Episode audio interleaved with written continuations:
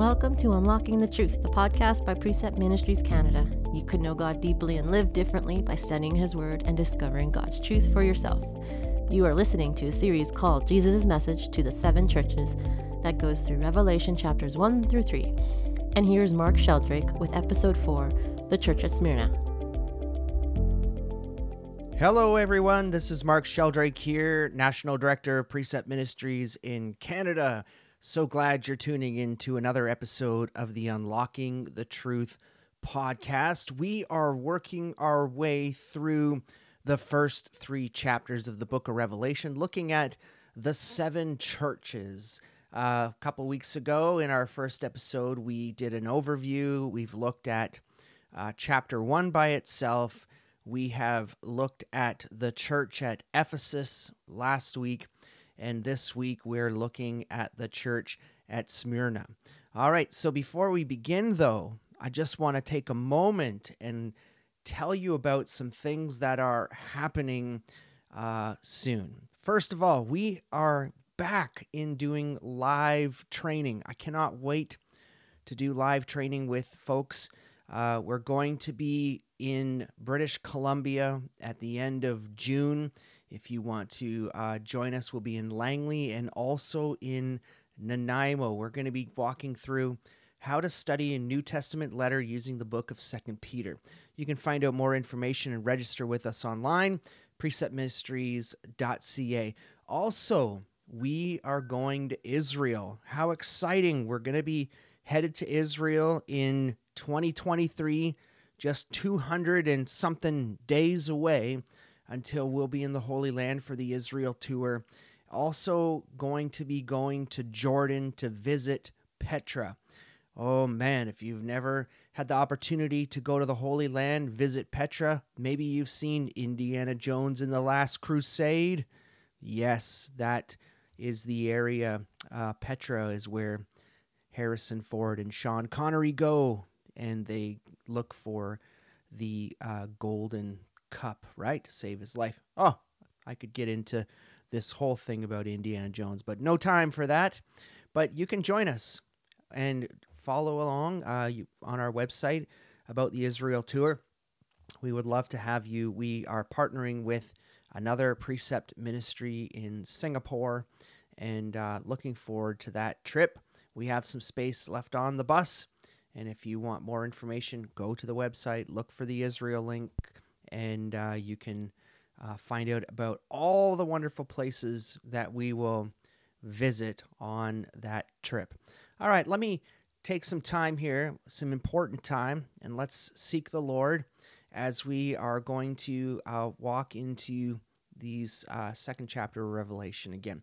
Father, we do thank you for the time that you have given us, this this technology as well, that we can uh, record this and it can go on different platforms, and people can listen uh, while they drive or while they're uh, doing the things that they need to accomplish. Maybe maybe someone's running down the road right now listening to this podcast, and we're so thankful that uh, this is a great uh, tool for us to engage uh, in your word. So, Father, I pray that as we we look at uh, our next church today, that you would guide us through the scriptures, that you would show us the important application we need to apply to our lives. And most importantly, Lord, that we would glorify you in all that we say and do. In Jesus' name we pray. Amen. Well, here we are uh, back into the book of Revelation in chapter 2. Uh, last week, we, last episode, we looked at the uh, church at Ephesus, that church that lost their first love and we saw that Jesus had called them to repent and return to their the way that they were.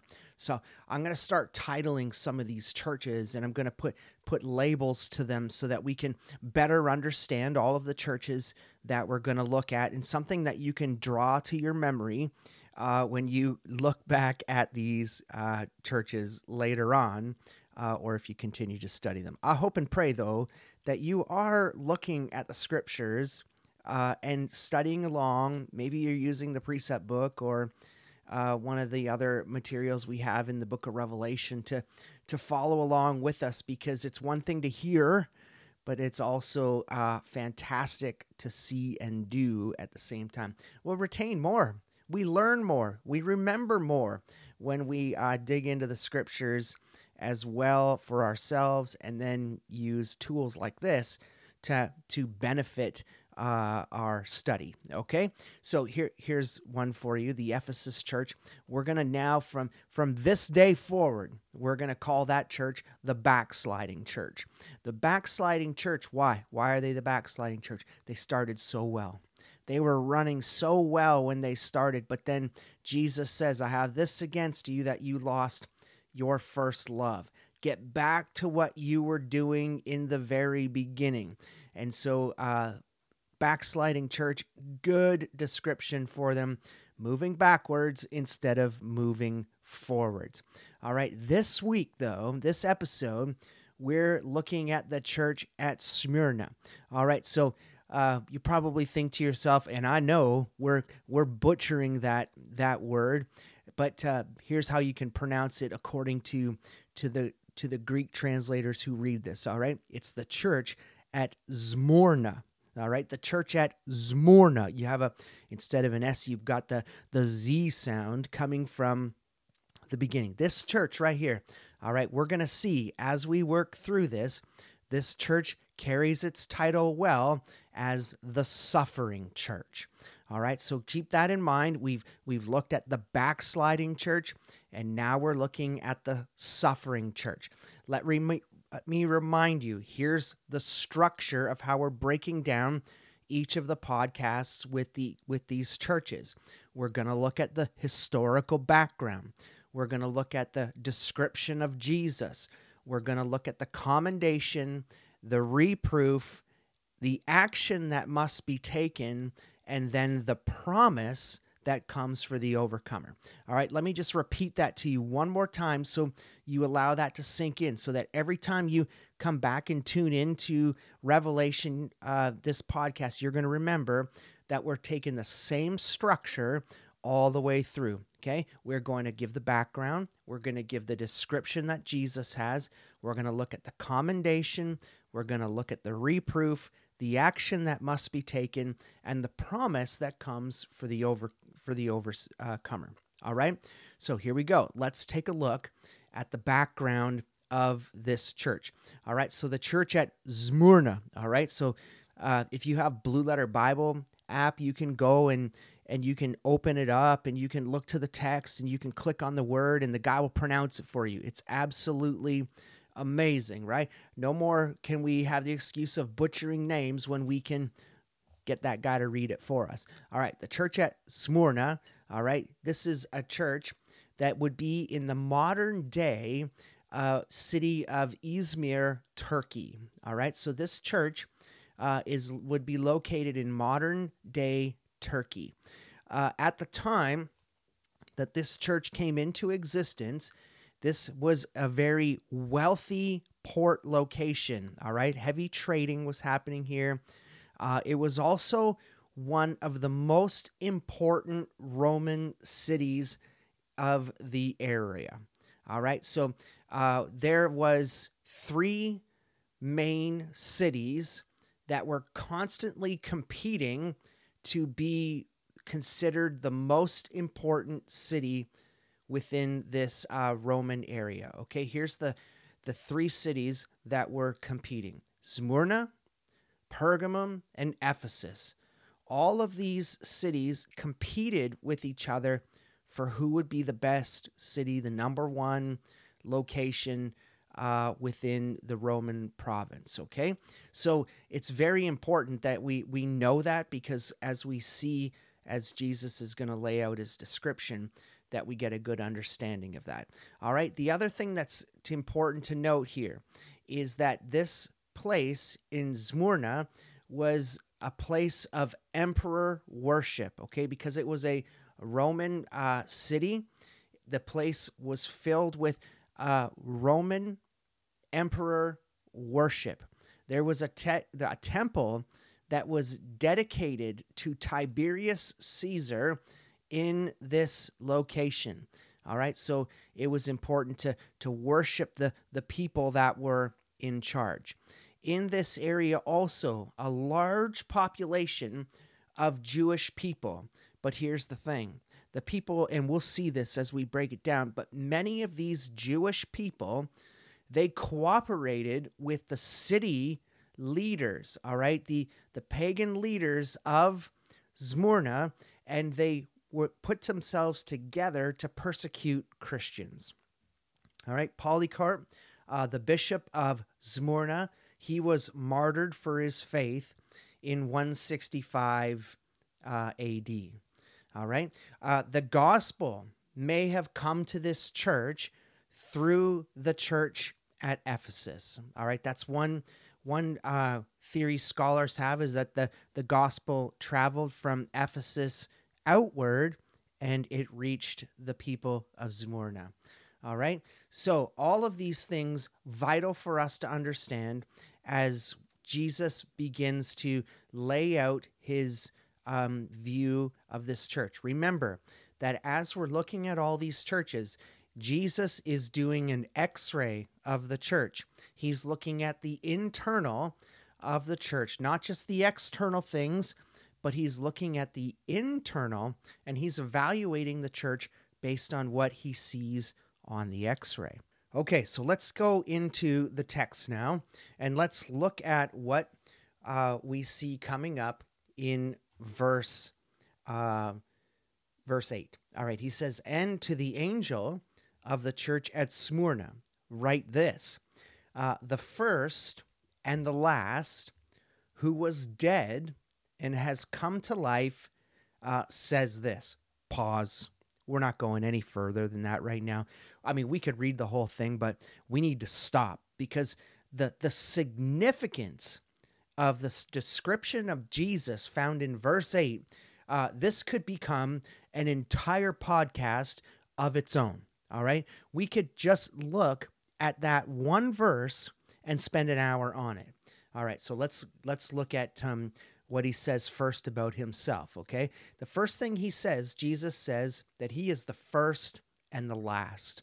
All right. So this this term, first and last, is used three times in the book of Revelation. All right, so I'm going to take you to those three locations of where this first and last is used in Revelation. Now, remember, all of the descriptions that Jesus has for each of the churches always lead us back into chapter one and show us uh, what John was writing when he saw Jesus in the first place. But verse 17, chapter 1, verse 17, he says, When I saw him, I fell at his feet like a dead man. He placed his right hand on me, saying, Do not be afraid, because I am the first and the last. All right, so there's your there's one reference that Jesus says he's the first and the last. The second is in the text that we're looking at, chapter 2, verse 8. The first and the last who was dead and has come to life. All right, the next time we see the first and the last in the book of Revelation is all the way at the end of the book in Revelation chapter 22, verse 13. He says, Behold, I am coming quickly.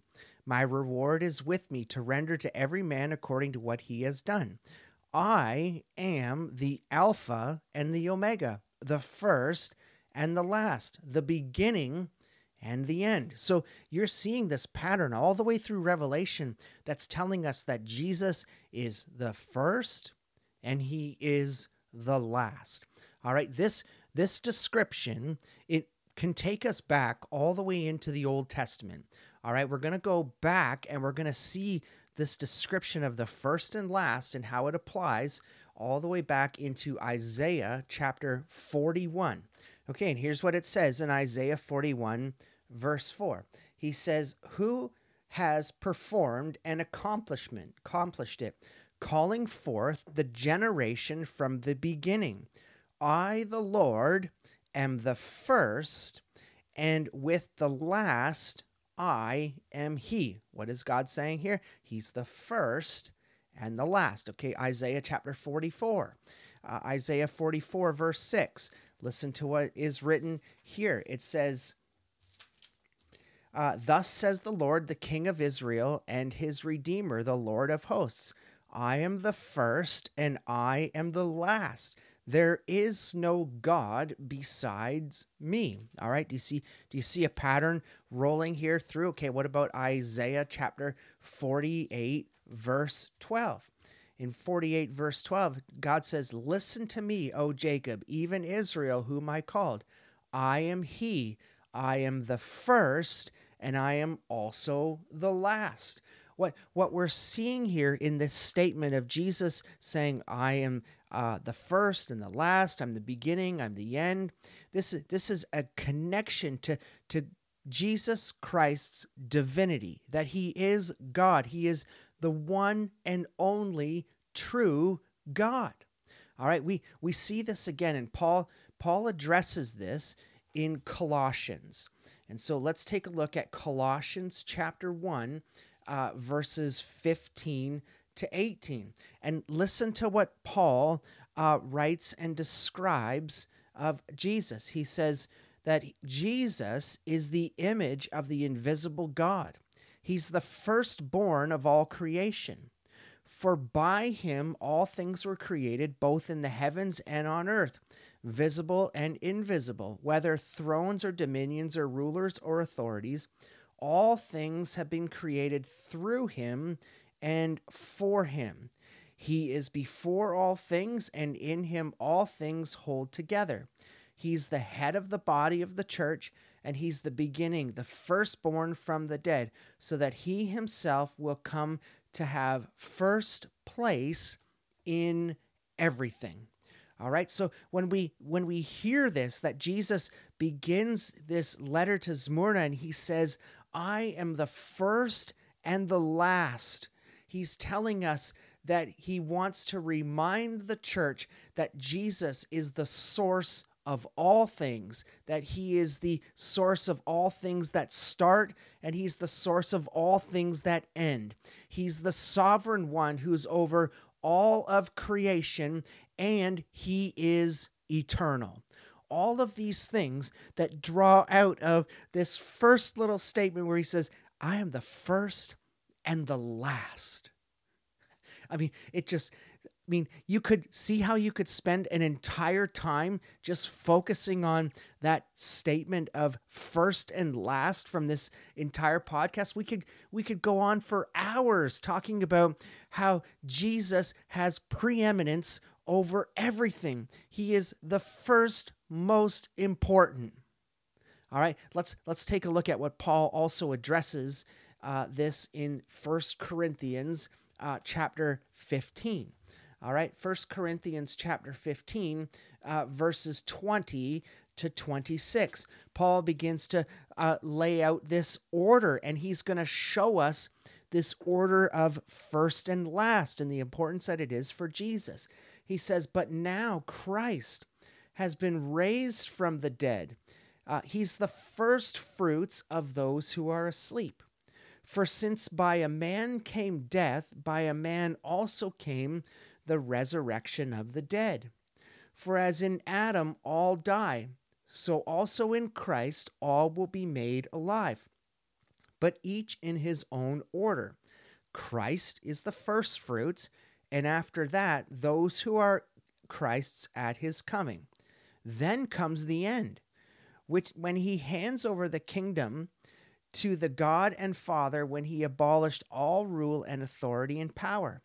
He must reign until he has put all his enemies under his feet.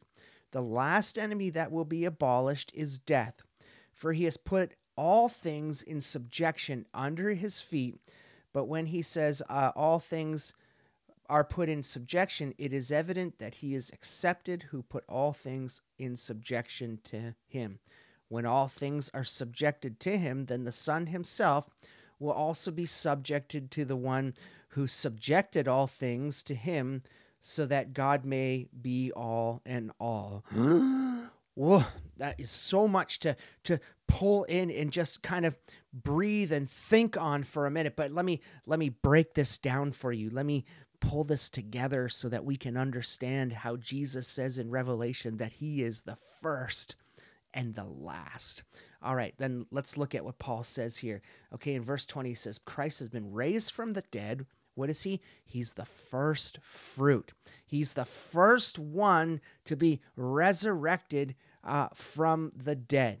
Okay, so we have him that, keep in mind, you're probably thinking to yourself, well, wait a minute, there were other people that were resurrected from the dead. I remember Lazarus. Jesus brought him out of the tomb, resurrected from him from the dead. But wait a minute, guess what? Lazarus died again. Jesus is one who is the first to be resurrected from the dead, never to die again.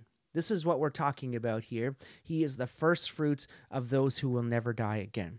All right, so first and foremost, he uh, rose from the dead. He is the first fruits of that. Okay, so uh, Jesus is first in being raised from the dead. And then the second that are raised from the dead are all those who believe in him at his second coming. Okay?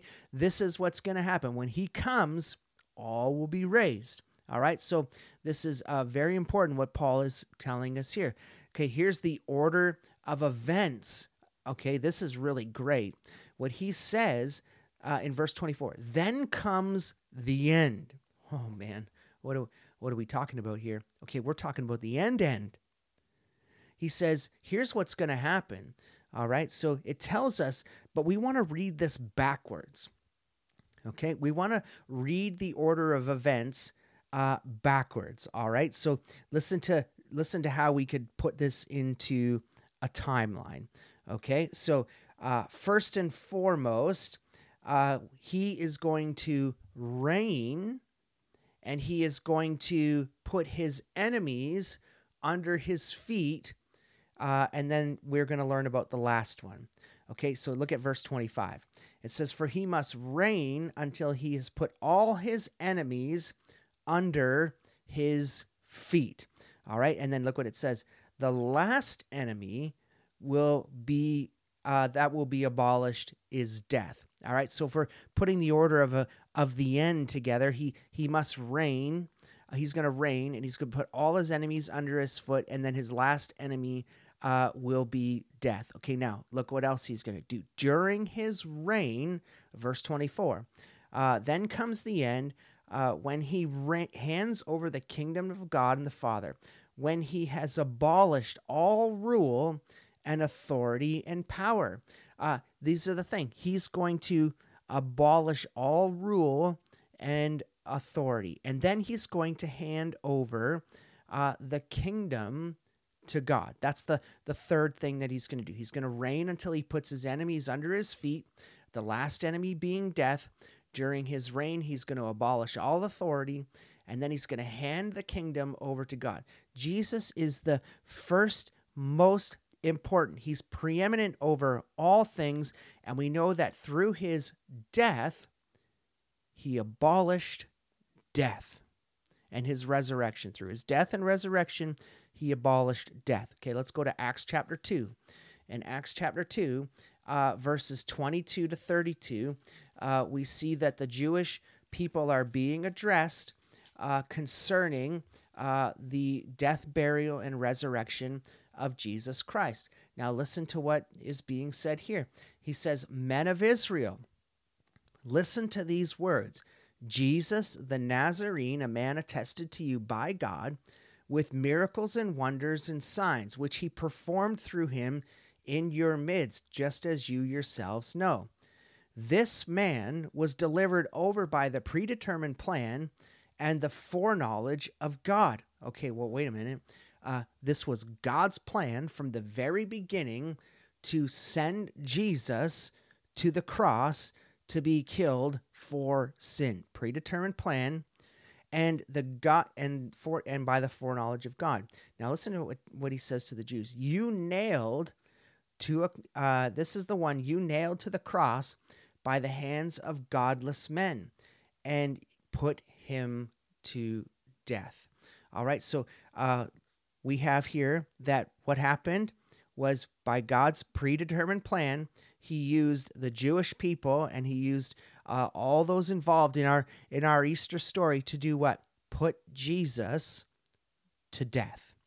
Uh, but verse 24, you have to love those buts in scripture. They either have good things or bad things that come after them. This is an amazing thing that comes, verse 24. But God raised him up again, putting an end to the agony of death, since it was impossible for him to be held in its power. Uh, what? What, what, what did it say in 1 Corinthians chapter 15, 20 to 26? Uh, that he was going to abolish all authority that he was going to put all of his enemies under his feet. And the last enemy that he would take care of and get rid of was death. And what did Jesus do by the work of the cross? When he went to the cross, he, he died for our sins. When he was buried for three days, and when, when God raised him from the dead, death had no power over him, nor does it have any power over those who believe in him. I mean, this is absolutely amazing stuff that we see here. And he says, look at uh, verse 25 For David says of him, I saw the Lord always in my presence. For he's in my right hand, so that I will not be shaken. Therefore, my heart was glad and my tongue exalted. Moreover, my flesh also will live in hope, because you will not abandon my soul to Hades nor allow your Holy One to undergo decay. You have made known to me the ways of life. You will make me full of gladness with your presence. Now, listen to what Paul says regarding what David just laid out here. Paul says, Brethren, I may confidently say to you regarding the patriarch David that he died and he was buried and he is in that tomb with us today. He is there. He died and did not come back from the dead. And so, because he was a prophet, he knew that God had sworn to him with an oath to seat one of his descendants on the throne. He looked ahead and he spoke of the resurrection of Christ, that he was neither abandoned to Hades nor did his flesh suffer decay. This Jesus, God raised up again, to which we are all witnesses. Uh, therefore, having been exalted to the right hand of God, having received the Father, the promise of the Holy Spirit, he poured forth this which you both see and hear. what what what what's happening here is, is Peter is just laying this out and he's showing the preeminence of Jesus Christ. He he's showing that even though that they knew Jesus walked the earth, they did not recognize him as the Messiah, but Jesus was killed on the cross, that he was buried for three days. He rose again and he defeated and abolished all authority that death had. I mean, this is amazing. This is why when Jesus comes and he says, I'm the first and the last, he's the first fruit of those who have been raised again to life for eternity we, we just want to pause and, and stop and pick up one point here. And he says, He looked in verse 31, he looked ahead and spoke of the resurrection of Christ, that he was neither abandoned to Hades, nor did his flesh uh, suffer decay. Uh, Hades here is not hell.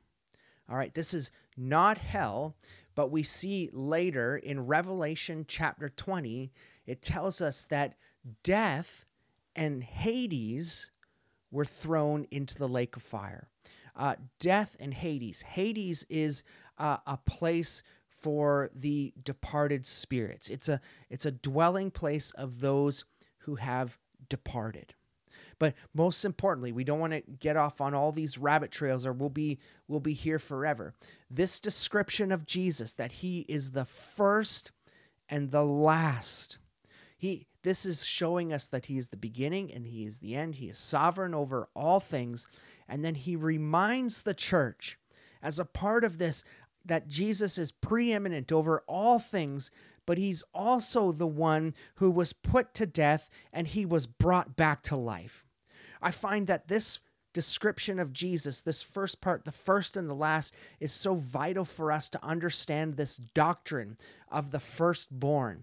It's important for us to know this about Jesus Christ, but I find it even vitally more important for the for the part of the hope for this church that when he says, I was the one who was put to death and I have been brought back to life. This is so important for this church. Why? Because this is the suffering church.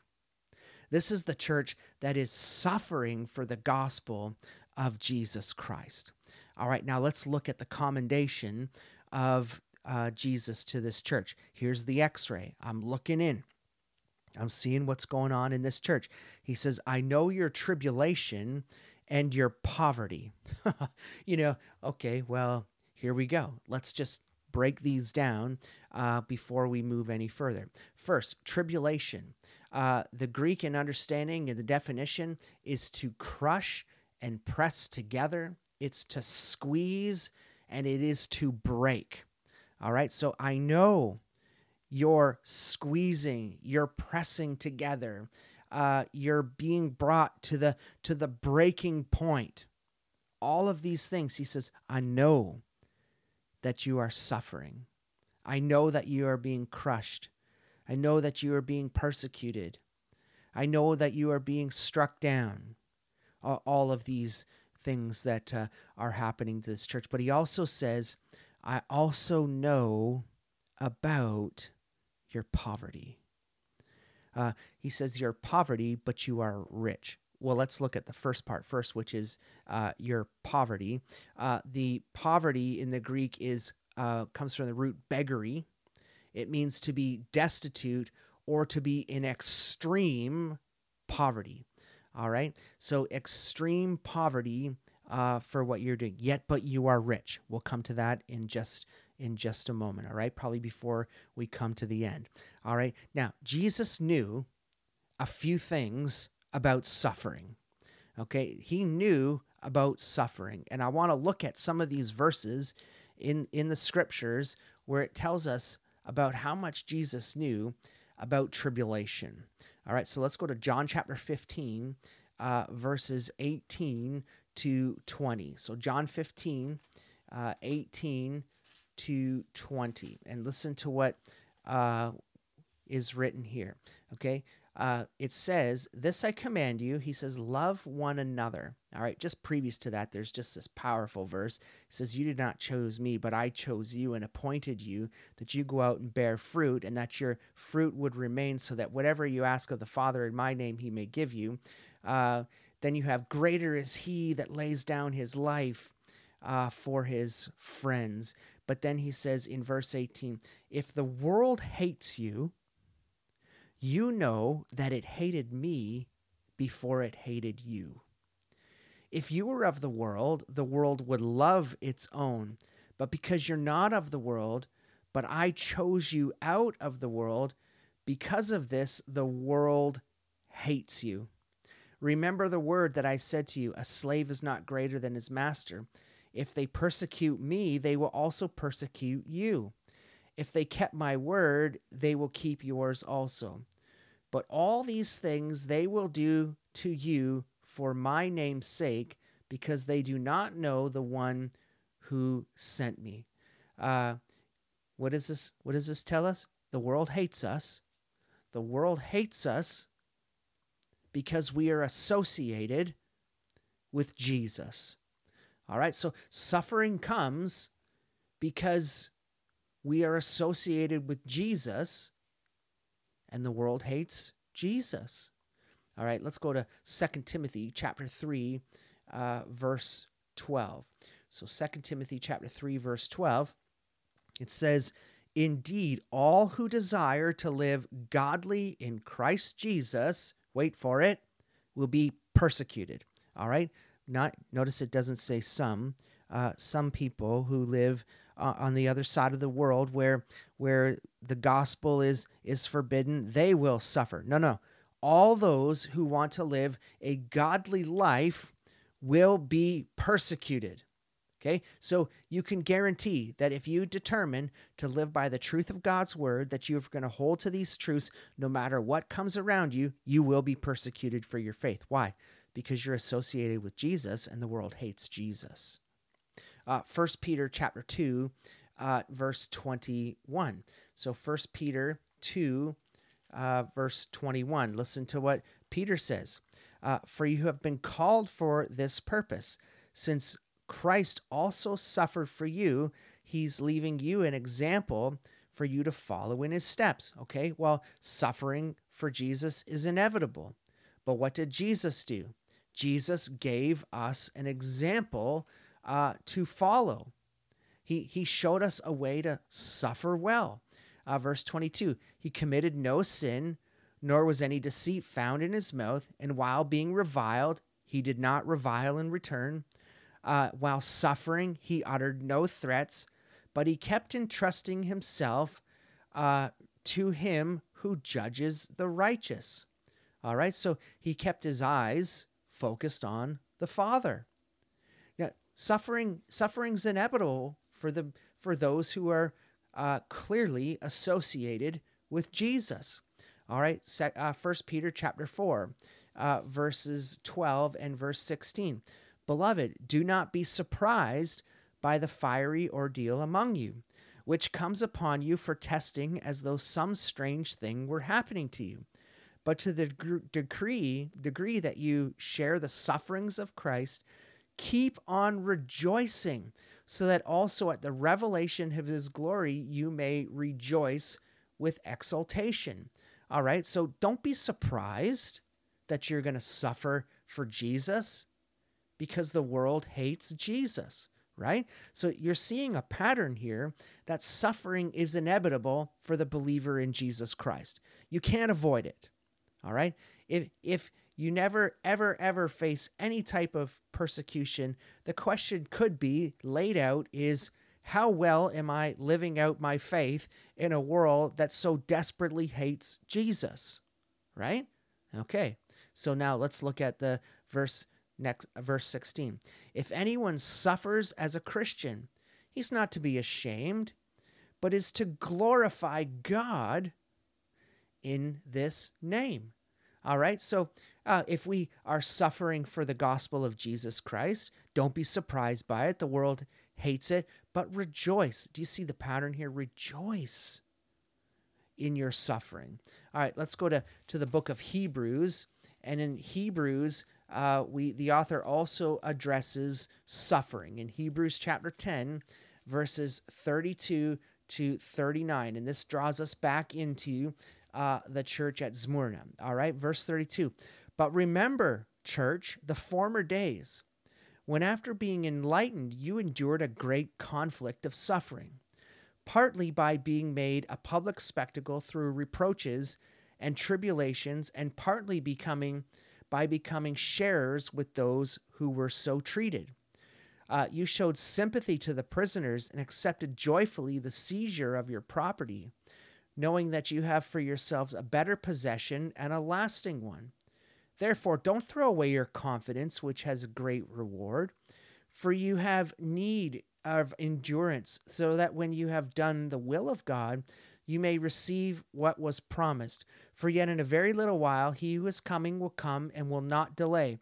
But my righteous one shall live by faith, and if he shrinks back, my soul has no pleasure in him. But we are not of those who shrink back to destruction, but of those who have faith and to the persevering of the soul.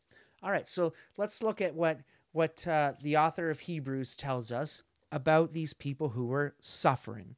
All right. Remember the former days when you received and you were enduring a great conflict. Uh, some of the people that were suffering at the time that this letter to the Hebrews was written, they were facing suffering just because they associated with other Christians who were living out their faith. It tells us right there in verse 33 you were made public, public spectacles through reproaches and tribulations and partly your suffering, you became sharers in tribulation and suffering uh, with those who were treated that way already. So just by associating with someone, people were facing suffering during the time of Hebrew, the Hebrews. All right, the, when it was written. The other thing is that we see in verse 34 that some of these people were having their property taken away as a part of their suffering. All right. So the stuff that was happening to to the people that the Hebrew author wrote to, this these same things could have been happening to the church at Smyrna. All right, the the church was being persecuted, uh, and they were in deep poverty for what was happening. Maybe they were having all of their possessions taken away, but they were suffering in the tribulation because of their association and living their life for the glory of Jesus Christ.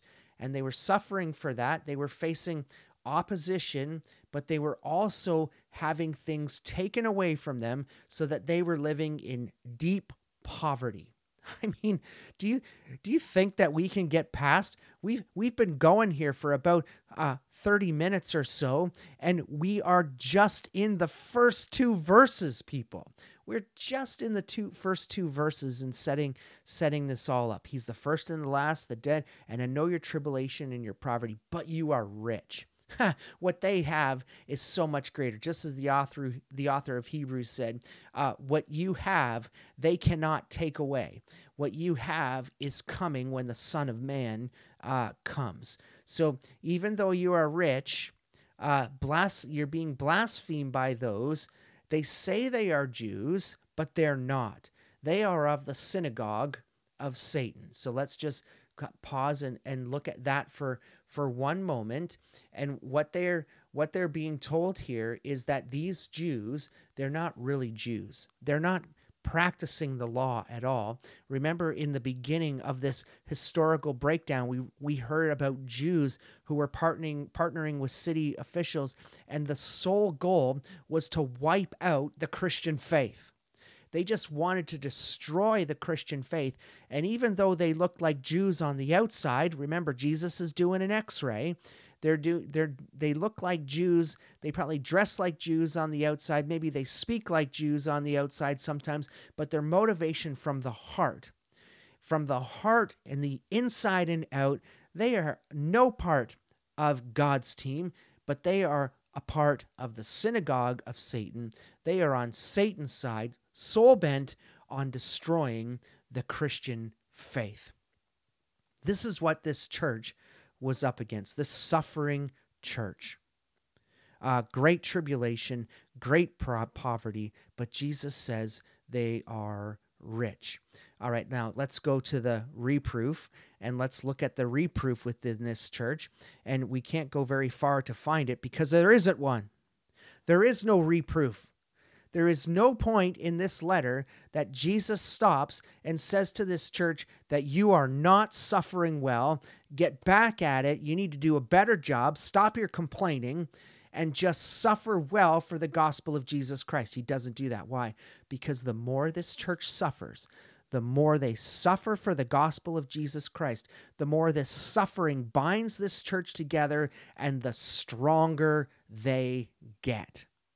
All right. They there's no reproof. There's nothing negative to say to this church because this suffering is binding this church together and helping them to grow stronger. And the stronger they grow together in unity within this suffering, the better they can take that on the shoulders, knowing that Jesus knows what they are going through. I mean, this is absolutely amazing. The fact that there's no uh, reproof in this, there's only commendation. And so, what we have here is then Jesus, he says, I know the tribulation and your poverty, but you're rich. The blasphemy by those who say that they are Jews, but they are not, but they are of the synagogue of Satan. Uh, do not fear what you are about to suffer. Behold, the devil is about to cast some of you into prison, so that you will be tested. You'll have tribulation for 10 days. Be faithful until death, and I will give you the crown of life. I mean, we, we, we've got to look at this uh, again, and we've got to pause and think did you see what Jesus just did? Did you see what Jesus just told this church? There's no reproof. The, commenda- the commendation is hey, look, I know what you're going through. How do I know? I went through it. I suffered. Look at the name.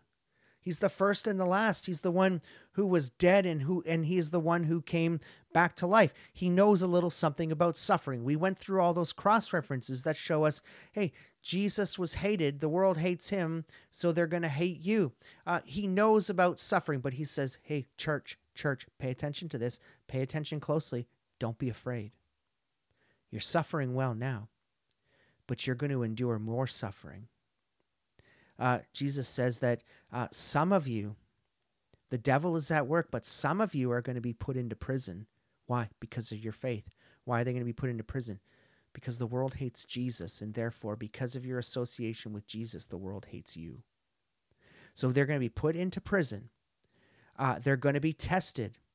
The furnace is going to be turned up of their tribulation uh, for 10 days. We don't want to get dog- dogmatic on what does it mean for 10 days. We just know that the suffering is going to continue. We're not going to spend all kinds of time trying to figure out what that 10 days about because I I'm not sure it's all of that much importance. Maybe it is. But for 10 days, they're going to uh, suffer greatly. But this is the thing that he says. Listen what Jesus says be faithful. Be faithful when? Until the death. So, some people in this church, they're not just going to prison, but they are going to die for the gospel of Jesus Christ. And he says, be faithful to the end. Uh, another way for, for us to look at this is to persevere. Uh, to to endure through the suffering that you're going to be going through. Why? Because when you endure till the end, Jesus says, I will give you the crown of life. All right, so let's look at uh, some principles in which uh, the scriptures tell us how to endure through suffering. All right, uh, 1 Timothy chapter 1, uh, verse 7. Paul lays out for Timothy. Uh, he says, Join me in suffering for the gospel. uh, get off your chair and get out there and join me in suffering for the gospel. And this is what he uh, he says. Okay, Second Timothy uh, one uh, verse seven. He says, "For God has not given us a spirit of timidity, but of power and love and discipline." Uh, what is what has God given us? Okay, He has given us tools to help us endure. He's not given us a spirit of fear, but He's given us a spirit of power, love, and discipline. He says, Don't be ashamed to be the testimony of our Lord or of me, but join me in suffering for the gospel according to Jesus. Why? Because God gives you power, He gives you love, and He gives you discipline. All right, so here's those are ways to endure. Remember this. Paul says also in Philippians, in Philippians chapter 4, uh, verse 13. And Paul, after he lays out his resume of all the suffering that he endures, he says, I can do all things through him who strengthens me. All right. So, in light of this verse, used out of context so often, in the context of suffering for the gospel of Jesus Christ, how can you endure all the suffering? Easy. I can do all things because it's Christ who strengthens me. He gives me the power. He gives me a spirit of power. I can I can accomplish this because of what Jesus gives me. All right, Second Corinthians chapter 1, uh, verse 3 to uh, verse 7. So first Second Corinthians chapter 1, uh, verses 3 to 7. He says, uh, Blessed be the God and the Father of our Lord Jesus Christ, the Father of mercies and the God of all comfort now, listen to what God, the God of all comfort, does. Uh, he's the one who comforts us in all our affliction, so that we will be able to comfort those who are in af- any affliction with the comfort which we ourselves are comforted by God. For just as the sufferings of Christ are ours in abundance, so also is our comfort in abundance through Jesus Christ. If we are afflicted, it is for our for your comfort and salvation. If we are comforted, it is for your comfort, which is effectively patiently enduring the same sufferings which we also suffer. Our hope for you is firmly grounded, knowing that as you are sharers of our sufferings, so you are also sharers of our comfort. Uh, what, what, what are we saying here? is that because we are suffering, uh, we have the comfort of Jesus Christ to know that as we suffer, we also have that comfort that comes along with it. Uh, when we are afflicted for the gospel of Jesus Christ, we are comforted by God. Uh, 2 Corinthians chapter, uh, 1 Corinthians chapter 10, uh, verse 13. And listen to what Paul tells us about suffering and temptation. No temptation has overtaken you as it is common to man, but God is faithful, and he will not allow you to be tempted beyond what you are able. But with the temptation will provide a way of escape also, so that you will be able to endure it. Uh, endure suffering, endure temptation. Uh, God is the God of comfort. He has given us the power and the strength. He's not given us a spirit of fear. All of these things for us to be able to handle the suffering. Let's look at uh, the Gospels and Jesus in Luke chapter uh, Luke chapter 12, and listen to what Jesus says as he sends out uh, the disciples. He says in verse 4 I say to you, my friends, do not be afraid of those who kill the body, and after that have no more that they can do. But I warn you whom to fear. Fear the one who, after he was killed, has authority to cast into hell. Yes, I tell you, uh, fear him. Are you not are not five sparrows sold for two cents? Yet not one of them is forgotten by God. Where do we we need to place our our reverence for? Not in those who can kill us through uh, the suffering of death physically, but we should fear the one and revere the one who can kill us spiritually.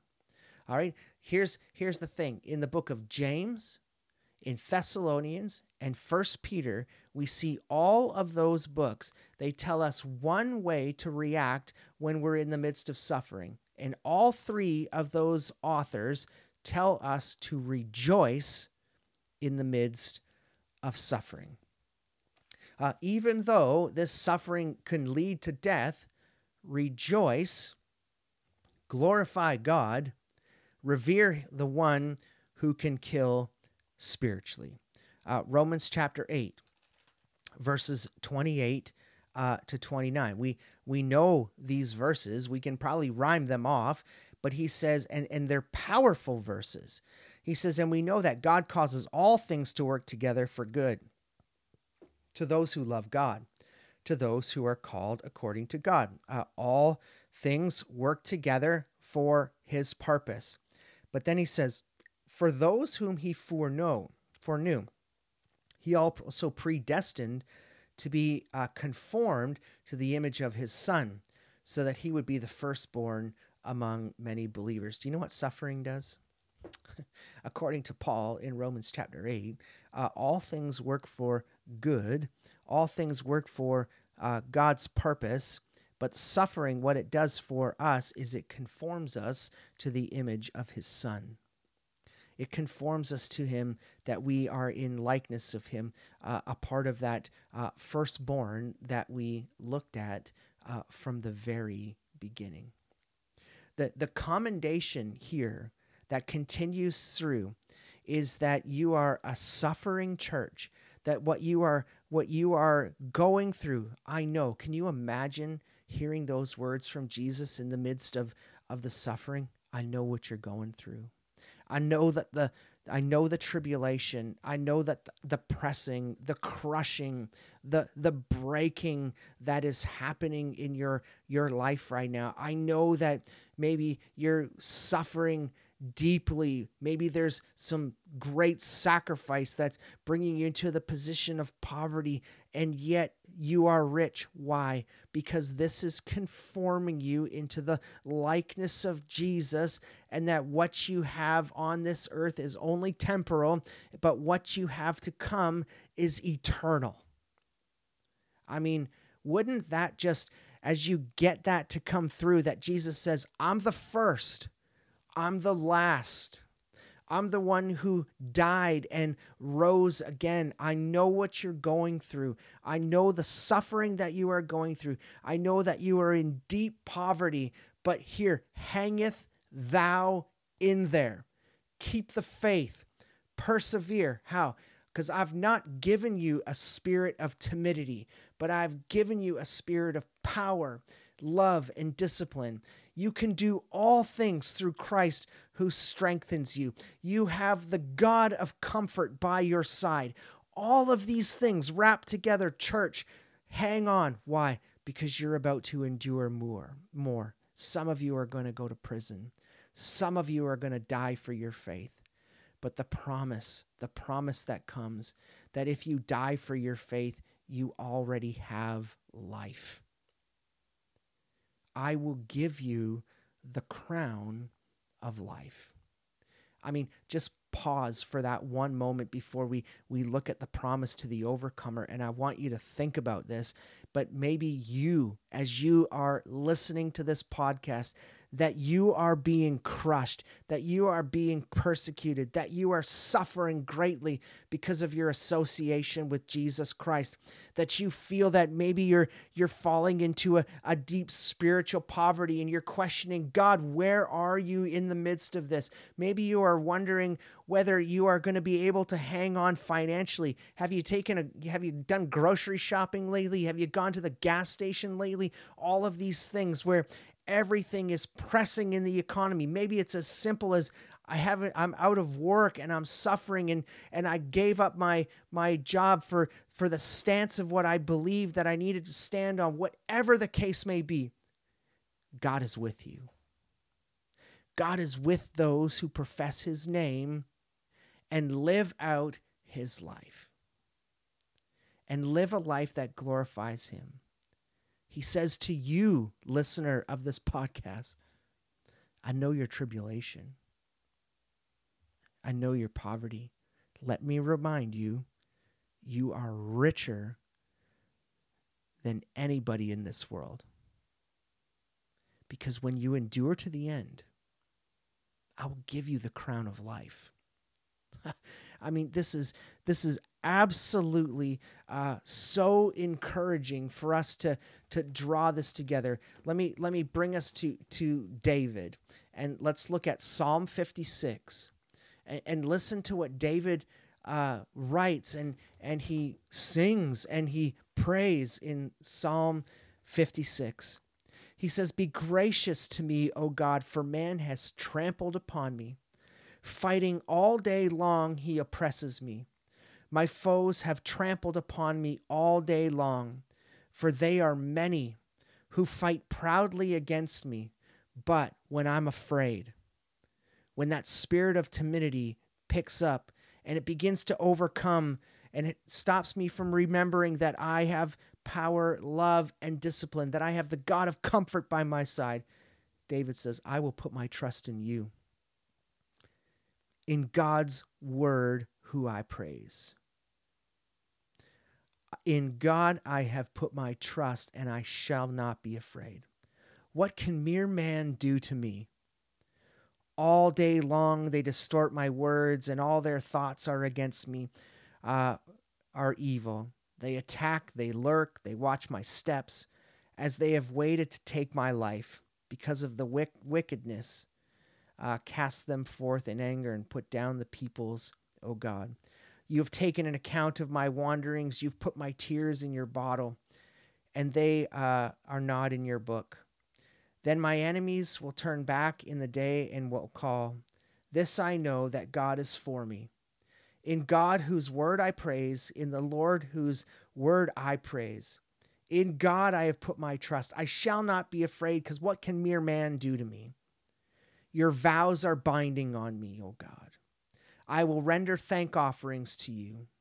Indeed, my feet uh, are kept, for you have delivered my soul from death. Indeed, my feet from stumbling, so that I may walk before you in the light of the living. Can you say that? Can you say that of your life in the midst of suffering?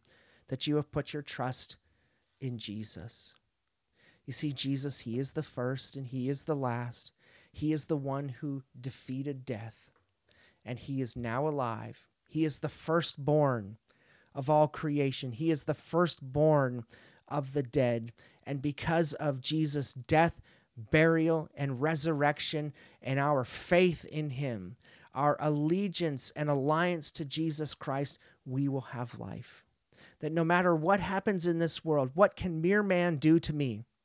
Because when I keep my focus on the eternal, nothing matters in this life.